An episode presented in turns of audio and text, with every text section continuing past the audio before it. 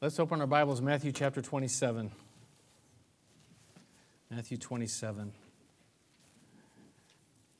Jesus was led away to the place called Golgotha, the place of the skull, also in Latin, Calvaria, where we get our word Calvary. And you remember they offered him a painkiller and he refused it. They crucified him. They nailed him to a cross of wood. They divided up his clothing by casting lots, all his earthly possessions, whatever he had, they, they dished it out. And then the soldiers that were there, that, that were part of that, they sat down and kept watch. They just sat down there and kept watch. And two criminals, now one on either side, were also crucified, and they, along with the passers by, says they hurled insults at him, they taunted him, they mocked him. But one of those criminals had a change of heart while he still had a chance. And he said those famous words Jesus, remember me when you come into your kingdom. And Jesus' response was what? Today you will be with me in paradise. I tell you the truth. And that's the thing about Jesus, he always tells us the truth. He said, Today you'll be with me in paradise. In Isaiah, uh, it says that let the wicked forsake his way, the evil man his thoughts. Let him turn to the Lord, and he will have mercy on him, and to our God, for he will freely pardon. And that's exactly what happened right there on that cross when that man turned to Jesus and said those words. He turned to the Lord, and God will have mercy, and God did freely pardon him that day. Today, I want to talk about the death of Jesus. In 1 Corinthians 15, uh, Paul talks about the, the simple gospel truth, and he says that it's made up of three parts, really. He said this He said, What I received, I passed on to you as of first importance. Number one importance, he says, that Christ died for our sins, according to the scriptures, that he was buried, and that he was raised on the third day, according to the scriptures. He died, he was buried, and he rose again. We're going to look at those three things in, in this week and the next two weeks. The death of Jesus was unlike any other death. We all are familiar with death. We've had people close to us die, friends, family. We've seen people in the world that we, we didn't know, but we've heard about their death. But the death of Jesus was unlike any other death. And the writer to the Hebrews said this that he suffered death so that by the grace of God he might taste death for everyone. He suffered death so that by the grace of God he might taste death for everyone. In other words, he would be there in our place and die in our place. Romans chapter 4, Paul says he was delivered over to death for our sins. He says in Romans chapter 5, he says, when we were God's enemies, we were reconciled to Him, to God, through the death of His Son. And in both those passages, he goes on to talk about the resurrection as well. But today we're focusing on the death of, of Jesus Christ, that He died for our sins. He tasted death for us, for everyone. We are reconciled to God through His death. How many other people can you say that about? Their death had such an impact on people, on the human race. He had his death had an impact that, that covered the complete earth, every man, woman, and child, all those who would trust in him. Now, he was crucified at 9 a.m., right? and between 9 a.m. and 3, or excuse me, between 9 a.m. and 12 noon, three hours of this suffering and mockery and and humiliation, the abuse and rejection. It was a horrible, horrible time. Three hours of that took place. But now we pick it up here in verse 45. Matthew 27, verse 45. It says, From the sixth hour until the ninth hour, darkness came over all the land. The sixth hour, which would be 12 noon, the, the and, the ninth hour would be 3 p.m. So between 9 and, and 12, he was there. He was crucified on the cross, and all these other things were happening. But when it got to be 12 noon, an incredible, radical thing happened here. It says that darkness came over all the land. There was this per- pervading darkness, this darkness that was so thick that you couldn't see your hand in front of your face. I wonder, have, have any of you ever been in darkness like that? Do you know what darkness like that is? It almost swallows you up. You know, we had that hurricane not long ago and, and we lost power. And, you know, you don't realize how much just the little things you have on little clocks and, you know, the VCR and these things, they put light into your house. But when those things are not there and you get up in the middle of the night, you can't find any. I had to have a flashlight with me to find where I was going, even though I knew the way. Darkness, it says that, that this darkness was over all the land. Some you know, have looked at the uh, languages on this and, and wonder was it just that area of land or was it actually the whole earth? We don't know for sure. It does not say, it doesn't tell us. But we know for a fact that right there, this darkness was so thick. And, and how did that happen? Well, the, the only way to describe it was a supernatural act of God. There is no other way to it. wasn't, you know, there are people who look at the Bible and they try to explain everything in some kind of a naturalistic way. Well, there was an eclipse that happened right then. And, well, eclipses, first of all, they don't last three hours. And secondly, at that time of the year, it was a full moon, and, and it's not even possible for that to happen the way that they say could have happened. Oh, well, it was a big dust storm, it came. No. This was a supernatural act of God where God I think God put out his hand and blocked the sun. Why do I say that? Because when we look at what is happening here, and, and this has just been, you know, been thinking about this, this darkness, what's happening here is really this is a preview of hell.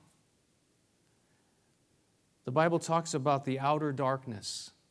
And really, and really what, what this is, is is separation from God.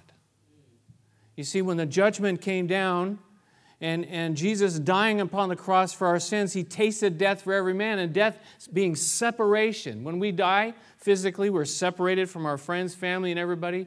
But eternal death is being eternally separated from God. And the Bible tells us that God is what? Light and in him is no darkness at all. God is light, and so to be separated from God is to be in complete and utter, total darkness. You say, well, I thought hell had flames, and it was, you know, like, uh, you know, the, the, the mockery that takes place where all my friends will be there, and we'll, you know, we're gonna, just going to be have a party, it's going to be all bright. No, it's going to be utterly, utterly pervading darkness, separated completely and totally from God. That is the penalty for sin. Why? Because unless our sins are paid for, in Him is no darkness whatsoever, and sin is darkness as well. And so we cannot be in His presence with sin. We, it's not possible. One man said this that the darkness meant judgment, the judgment of God upon our sin, terrible isolation or forsakenness.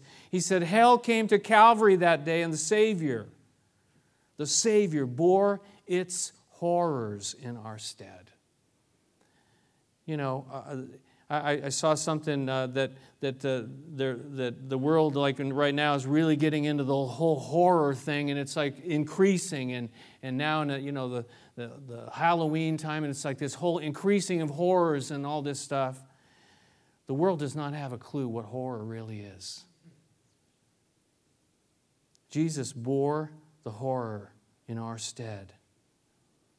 Peter, talking about those who turn their backs on God in 2 Peter, he said that blackest darkness is reserved for them. Blackest darkness is reserved for those who turn their back on God.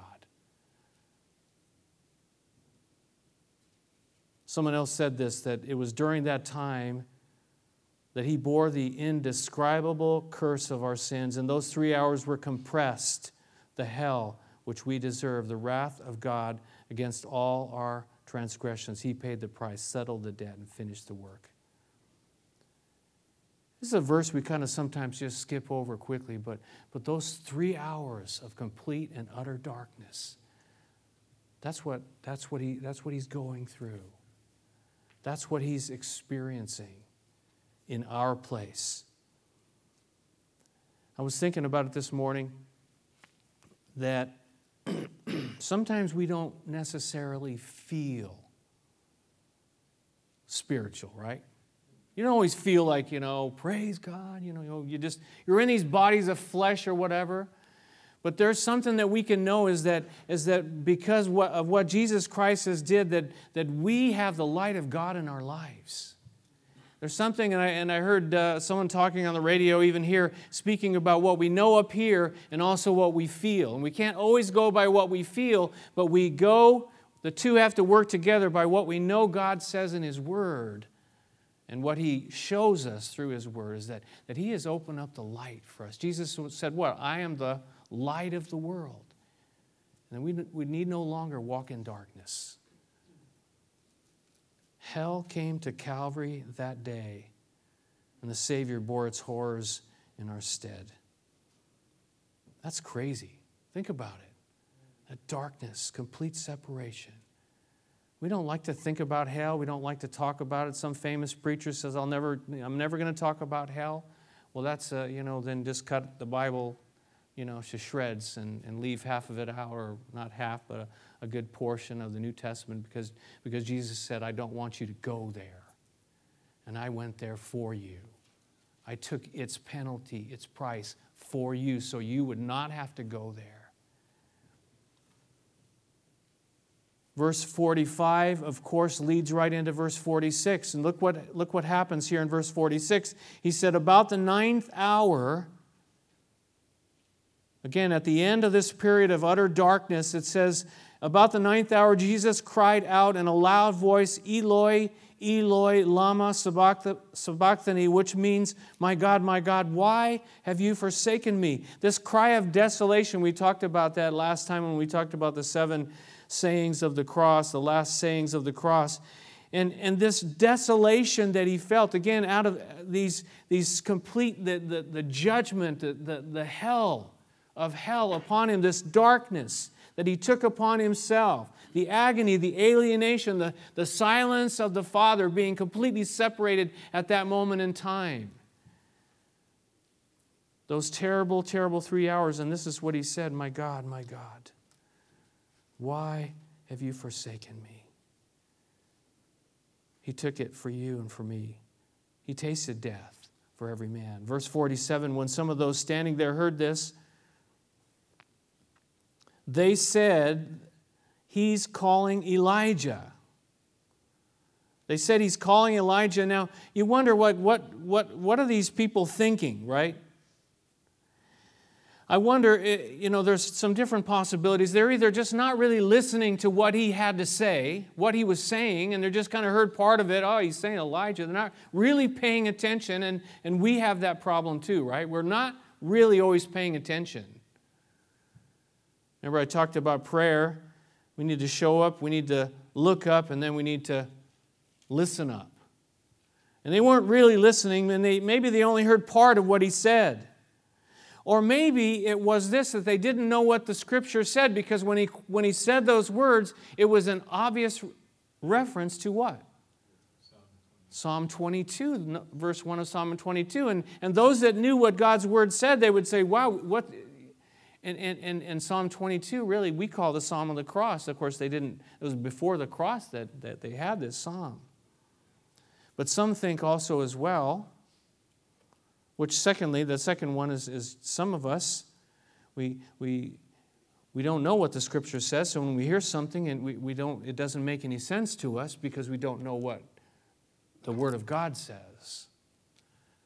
But thirdly, the mockery. Some believe he was just mocking they were just mocking. Ha, just let him, you know, he's calling Elijah. Yeah, ha, kind of like that. And sad to say, there are many in this world that are mocking. Many, many, many in this world that are mocking, and they make a mockery of Jesus Christ and what he has done. Verse 48 immediately one of them ran and got a sponge, and he filled it with wine vinegar and put it on a stick and offered it to Jesus. No painkiller this time. But this is uh, what happened when John gives us a little more detail. He said, when all was knowing that all was now completed, and so the scripture would be fulfilled, Jesus said, I'm thirsty. And they brought this to him, lifted it to his lips, and when he had received the drink, Jesus said, It is finished. He gave those famous words that we talked about last week it's finished. And at that point in time, he said, Father, into thy hands I commit my spirit. And he gave up his spirit. Verse 49, the rest said, Now leave him alone. All these different viewpoints that are there. Some he's calling Elijah, some want to help him out. Others say, Leave him alone. Let's just see what happens. Let's just wait and see. And, and, and maybe that's kind of an attitude. And I know that before I became a believer, it was kind of let's wait and see. I want to see. I want to know if this is really true or not.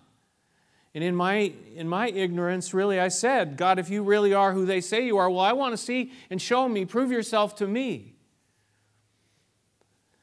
I really, you know, it's kind of, it is pretty ignorant. But the, but the thing about it is, is that God answered that prayer and, and, and God proved himself to me. He came to me, He showed himself to me. He, uh, he, he let me know that He loved me, that He wanted to be with me, that, that He accepted me, that He would forgive me of all my sin, that I could be in part of His family. Well, how did you know all that? Well, I didn't know it all at once not in one second, but, but I, knew that, I knew that from that moment on, I woke up the next day, I knew there's something different in my life. Something has changed. And as I began to understand, little by little, more and more each and every day, each and every week, month, year, I'm, I'm still learning things now that I'm just blown away. This thing about prayer, that, you know, just, just speaking to God and, and how He answers the cries of our hearts is uh, just blowing me away. But sometimes we, we we have this attitude wait and see. You know what? The Bible says, taste and see that the Lord is good. Taste and see. And, and you got to taste, you got to give him a chance in your life. And that's what I did. And, and, and he honored my ignorance, uh, so to speak. And, and he, he came into my life, and my life has not been the same since. I said that before, I'll say it again and again. My life has not been the same since. And if, if you could see where I came from. Go back to that place in Clairemont in San Diego. And, and Mike, who was here last Thursday night, he, he knows that area. He, there are churches in another part of that uh, area called Clairemont in San Diego. He knows what that is all about. But if you could go back and see and, and go back to those days in the early 60s and 70s and know what was going on back then, there's just no way. There's just no way. And, and some of my family members like, what? Who are you? But it's God in my life that made the difference. It wasn't me. I didn't say, huh, I've got life all figured out now. I'm just going to show everybody how cool I am. And, and, and, and maybe I'll just, maybe I'll just uh, be a pastor. That's maybe what I'll do. And maybe I'll just start a church somewhere. And maybe I'll, just, uh, maybe I'll, I'll, I'll teach the Bible. Maybe that's what I'll do. it, it did not happen that way, let me tell you right now. It did not happen that way. I just surrendered my life to God, and God has changed my life from the inside out, little by little, day by day. It didn't happen, like I said, overnight.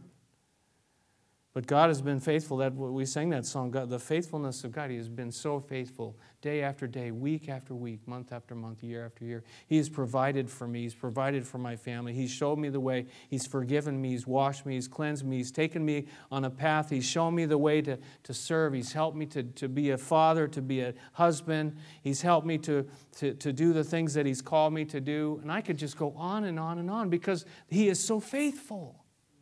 And He will do it for you too. And I can say that in, in all truthfulness that He will do for you if you will let Him. He will do the same for you. He'll take your life and He'll turn it around. He'll turn it the right side up. See, we're born in sin, right? We're, we're messed up. We're, we're upside down. We're, we're all messed up. And the world is, is, this is the way we are. But, but He takes our lives and He actually turns us right side up and, and, and, and brings purity and, and life and light and cleansing and healing. I can't do that for myself. Can you do that for yourself? That's, that's what's called humanism, right? Humanism. We humans can make it all better, right? Think about how far humanism has gotten over the last 20 or 30 years. We are going to, you know, we're going to fix society because we have the power, the humanists, we have the power, the humanist manifesto. We can make things better. Have we made things better? It seems like it's getting worse to me. Things are falling apart more now than they were, you know, five years ago. Trust Him. Taste and see. Verse 50, it says here in, in Matthew, it says, When Jesus had cried out again in a loud voice, he gave up his spirit. Notice those words, he gave up his spirit. It wasn't taken from him, he gave it. He gave his life, right? He talked about in, in the Gospel of John, he said, I'm the good shepherd, and the good shepherd lays down his life for the sheep. It wasn't taken from him. He said in John 10, another verse there, he says, I know my sheep. I'm the good shepherd. I know my sheep. My sheep know me, just as the Father knows me, and I know the Father, and I lay down my life for the sheep. I lay down my life for the sheep. He laid down his life for you and for me. But, but I could go off on, those, on that verse because I love that. He says, I know my sheep, and my sheep know me. We talk about a relationship with God where, where He knows us and we know Him. He knows every one of us already because He's omniscient, He knows all things, but do each one of us know Him? No, unless we're His sheep, unless we have come to this place where we have received what He did for us on the cross, where He laid down His life for the sheep. Greater love is no one than this, that He laid down His life for His friends. At that moment, verse 51, it says, At that moment, at the moment of his death, it says, the, the curtain of the temple was torn in two from top to bottom. The, the curtain of the temple was torn in two from top to bottom. Now, what curtain is he talking about? Like these curtains? What is he talking about here? The curtain of the temple, and, and you find this in the other gospel as well. The curtain of the temple was torn in two, and he adds here from top to bottom. There, there's some imagery here, there's a picture here. Uh, it physically happened, but, but the, the picture that it shows us goes back to the Old Testament, the book of Exodus, of course, where Moses was told, listen, you need to make a curtain. Let me read to you. It says, Make a curtain from Exodus 26 of blue and purple and scarlet yarn, finely twisted linen, with cherubim worked into it by a skilled craftsman. This incredibly beautiful curtain. All these incredible, beautiful colors, and then cherubim like woven into it. I mean, it was incredible. It was a, probably the most fantastic uh, wall hanging that you and I would ever see anywhere. But it was the curtain there. And he says you would take this curtain and you would hang it with solid gold hooks on four posts of acacia wood overlaid with gold, standing on four silver bases. And it said, Hang the curtain from these clasps and place the ark of the testimony behind the curtain. He said, The curtain will separate the holy place from the most holy place. In beginning with the tabernacle and then also with the temple which was a, a more permanent version of the tabernacle right there were basically there were there were lots of courts around the temple and the tabernacle but inside the building itself there were two areas one called the holy place and then the inner area called the most holy place where the ark of the covenant was kept and on top of the ark of the covenant the you know the the cherubim, the, the, uh, were there overshadowing, and, and, and it, was, it, was, it said that the, the, the presence of God would meet them right there. But this place, there was this curtain here, and, and the writer to the Hebrews reminds us that, that, that the holy priest, excuse me, the high priest could go into that holy, the most holy place, and he could go in how often? Once a year only. He could only go in there once a year, and it says, never without blood, which he offered for himself and the sins the people had committed in ignorance. He could only go in there, he could only go in there once a year, and that's the day that the, uh, the Jewish uh, faith celebrates as Yom Kippur, which just happened a few weeks back, right? Kind of interesting to think about it because there's no temple right now. There's no place for them to go in. They, they, they celebrate Yom Kippur, but they're, they're, there's no way to deal with it. You see, but you and I know that because Jesus already paid the price and that way's been opened. But the way into the most holy place, other people call the Holy of Holies, into the very presence of God, it was opened. That's something I was thinking about as well, that the way has been opened for us. It's, it, we're no longer separated from Him. The way is open. We can go in at any time. And it says it was torn from top to bottom, which, which symbolizes to me is that God did it from top to bottom. It wasn't man did it. And again, humanism, what, what we can do, we can't get good enough. We can't be good enough to get into God's presence. It's only through Jesus Christ and Him opening the way by dying upon that cross for our sins. I, I, I just was thinking about this after what, what Jesus went through. The Father, and, and you know, the, the, in all eternity previous, of course, the fellowship between the Father, the Son, and the Holy Spirit, and then this judgment, this darkness, and this separation, and this, this forsakenness of the Son, and what, what He went through in relation to Him and His Son, I can just imagine how God felt. And this is my own imagination. I'm sure it was much bigger and much more when it was all done, as, as He ripped that curtain in two he ripped the curtain in two, opening the way for you and I. One man said this the humblest of believers can enter God's presence in prayer and praise at any time. He said, But let us never forget that the privilege was purchased for us at tremendous cost, the blood of Jesus. There's a place where we can go freely.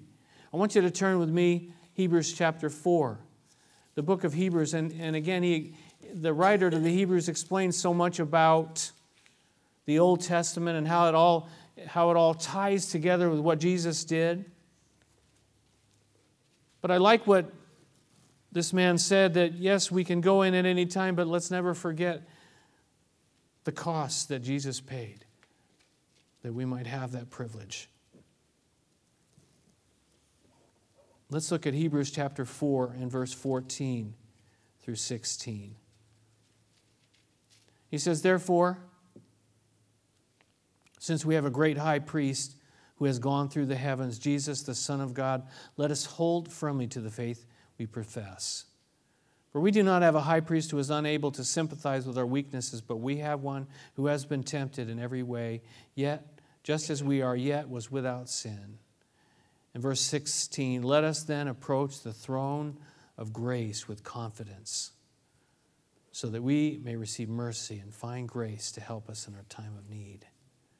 The way is open. He said, Approach the throne of grace with confidence. Then look at Hebrews chapter 6, verse 19. Hebrews 6, 19.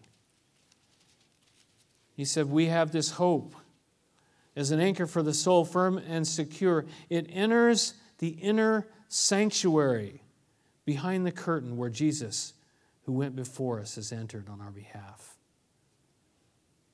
And then finally, Hebrews chapter 10, verse 19. Hebrews chapter 10, verse 19. You can see this is kind of woven all throughout what Jesus did, the Messiah, the Savior. 10, verse 19. He said, Therefore, brothers, since we have confidence to enter the most holy place by the blood of Jesus, by a new and living way opened for us through the curtain that is his body. We have confidence to enter the most holy place by the blood of Jesus, by a new and living way, open for us through the curtain that is his body. There's a little imagery there about his, his body also being torn to open the way. Through Jesus Christ, we can go to God at any time. Apart from Jesus, we can't even approach him. How are we going to do it? it? God is light, and in him is what? No darkness at all. Apart from Jesus Christ, we, we, have, no, we have no hope. We have no chance. Let us approach the throne of grace with confidence. I want you to think about that if you wake up in the middle of the night that, you know, the way is open for you to enter his presence, to talk to him at any time about anything. I was talking to the kids at, uh, at the uh, West Bay Christian Academy and was talking about prayer. You know, what do you talk about? And one said, you know, just about things are going on in my life and, and maybe problems I'm having. And, and you know, it's, it's anything and everything. It's, it's not just we go and praise and, and, and, thankfulness, but we go and we, we say, God, there's, this is going on in my life. I need you. And he says, Well, I'm so glad you came because I, ju- I know just what to do. If we'll listen now, I know just what to do. And, and of course, we kind of go and say, Listen, uh, I kind of know just what you should do, God. And he says, Whoa, whoa wait a minute. Back to Matthew chapter 27, some signs that took place at his death. And they certainly don't happen at any death, not certainly when you or I die. The last part of verse 51 says, The earth shook and the rocks split. This is radical stuff that happened. And, and uh, how many of you felt that earthquake here in Rhode Island uh, like a month ago or so? This was kind of small, but this was like a radical earthquake. And, and we see uh, the, the, the devastation that can come out of it. But at this point in time, it says that the rock split, and verse 52 says that the tombs broke open. And the bodies of many holy people who had died were raised to life. They came out of the tombs. And after Jesus' resurrection, they went into the holy city and they appeared to many people. Radical things. This earthquake happened, but it wasn't to, to destroy people, wasn't to kill people. In fact, what happened was people came to life through the death of Jesus. That's different, right? Now we, you know, we're frightened about earthquake, you know, and I live in Cal- I lived in California, and you know, we're always thinking about the big one that's going to come, and and California's going to fall into the ocean, right? And and you know, there could be, it's on a lot of faults there, and, and there could be a very huge earthquake that could happen, and, and utter devastation could happen to California. But this earthquake that came, it says that it is the exact opposite. The rock split, the tombs broke open, and people who were dead came to life. People that were dead came to life. This is a, a picture of the power of Jesus if you, if you ever have seen one. Well, what happened to them, we don't know. Did they die again or were they translated, taken to heaven? We don't know what happened. But we do know that what happened here is that Jesus Christ, his death, conquered death. Through his death and resurrection, he conquered death, he beats death. And it certainly is prophetic of our future. A foretaste and a pledge. Someone asked me about this. Well, I'm waiting for you to talk about those verses about those guys that came out. Well, who were they and what happened? We don't know. This is all we know. Matthew's the only one that tells us this. So I could make up a bunch of stuff, but what purpose would that do? We know what it says. It says they came out of the tombs. It says that after Jesus was resurrected, they went into the holy city, Jerusalem. It appeared to many people. We don't know what happened after that, so why speculate? The fact is that Jesus Christ conquers death by his death. Verse 54 when the centurion and those who were with him were, who were guarding Jesus, they saw the earthquake and all that had happened, they were terrified. And they exclaimed, Surely he was the Son of God. Surely he was the Son of God. That's radical. That's radical. Matthew 24 says that they were sitting and watching. I mentioned that earlier. They were sitting and watching as they were guarding. Mark 15 says at this point in time that the, that, that the centurion, at least, stood there in front of Jesus. Something happened. We don't know. And again, we can't speculate, but, but something happened, and he says these words. He, he exclaims, Surely he was the Son of God. He was, he'd been sitting there and watching, and now he's standing. He got up. He was completely blown away by all that he saw and heard. And I don't know about you, but, but when Jesus Christ, when you have a true encounter with Jesus Christ, that's what will happen. No longer can you just sit around and watch. Truly, he was the Son of God. Luke tells us that when all the people who had gathered to witness this sight, they saw that took place. It says they beat their breasts and they went away. They beat their breasts and went away because it was so radical and, and, and they were blown away by, by all that they saw and heard. But it says here that this man, and perhaps others, said, Surely he was the Son of God. Surely he was the Son of God. The pastor from the Presbyterian Church in Philadelphia, who's now gone to be with Jesus, said there were five miracles that day. Number one was the darkness. Number two, the tearing of the veil from the top to bottom. Number three, the earthquake that was right at that moment, the timing of it. Number four was the resurrection of these people who, who were raised, of many holy people. And number five, he says, the cry of the centurion who said of Jesus when he saw these things, Surely he was the Son of God. He said that last one was the greatest miracle of all. A heart changed, a heart recognizing who Jesus Christ is. That's miraculous. That's not something you and I can do, that's supernatural. You and I need to surrender, we need to ask, but the power of God in a person's life will change that life. And finally, verses 55 and 56 says many women were there watching from a distance and they had followed jesus from galilee to care for his needs. Among them were mary magdalene mary the mother of james and joseph and, and the mother of zebedee's sons. Finally talk about a women's ministry i tell you what. This is a women's ministry right here Mary Magdalene says that from, from her, seven demons Jesus had cast out. Mary, the mother of James and Joseph, they were there at this time, at the death of Jesus. They were there at the burial. And then mentioned the mother of Zebedee's sons, Salome. All three of these women were there on Easter morning. Talk about a women's ministry. They're, they're there at the death, the burial, and the resurrection. Mary Magdalene was the very first to see Jesus alive, resurrected, and then appeared to others of, women, of these women. Jesus appeared alive first to the women. say, where are you going with all this? These men are going, what about us? Well, the commentator Hendriksen points out, except for John, none of the other disciples were there. They all forsook him and fled. But these women were there. They, he says they displayed real courage, number one. Number two, they'd followed Jesus and cared for his needs. They had this love and care. And number three, they were witnesses of his death, burial, and resurrection.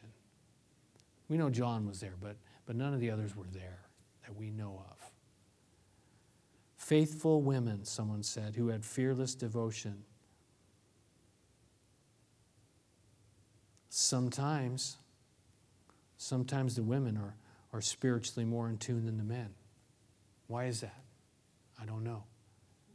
Maybe it, we should be, have a, a godly jealousy as men, we, you know, get our acts together and be men of God and, and fearless, courageous, fearless devotion like the women. And maybe for, for the women here today, you can look at these and say, you know what, that's, I want to be like that the example of these women. They were, they were there. They, they were there at the cross. They were there at the burial. They were there at the resurrection. They saw him. They were witnesses. They, they knew him. The death of Jesus, unlike any other, he laid down his life. The curtain was torn from top to bottom. The miracles that occurred, the women that were there. Paul says in Colossians 1, I'll end with this verse. He says, He has rescued us from the dominion of darkness and brought us into the kingdom of the Son he loves, in whom we have redemption, the forgiveness of sins. Colossians 1 13 and 14. He has rescued us from the dominion of darkness. We don't have to be in the dark anymore because of Jesus. Amen? Amen. Let's pray together, shall we? Jesus, what a Savior.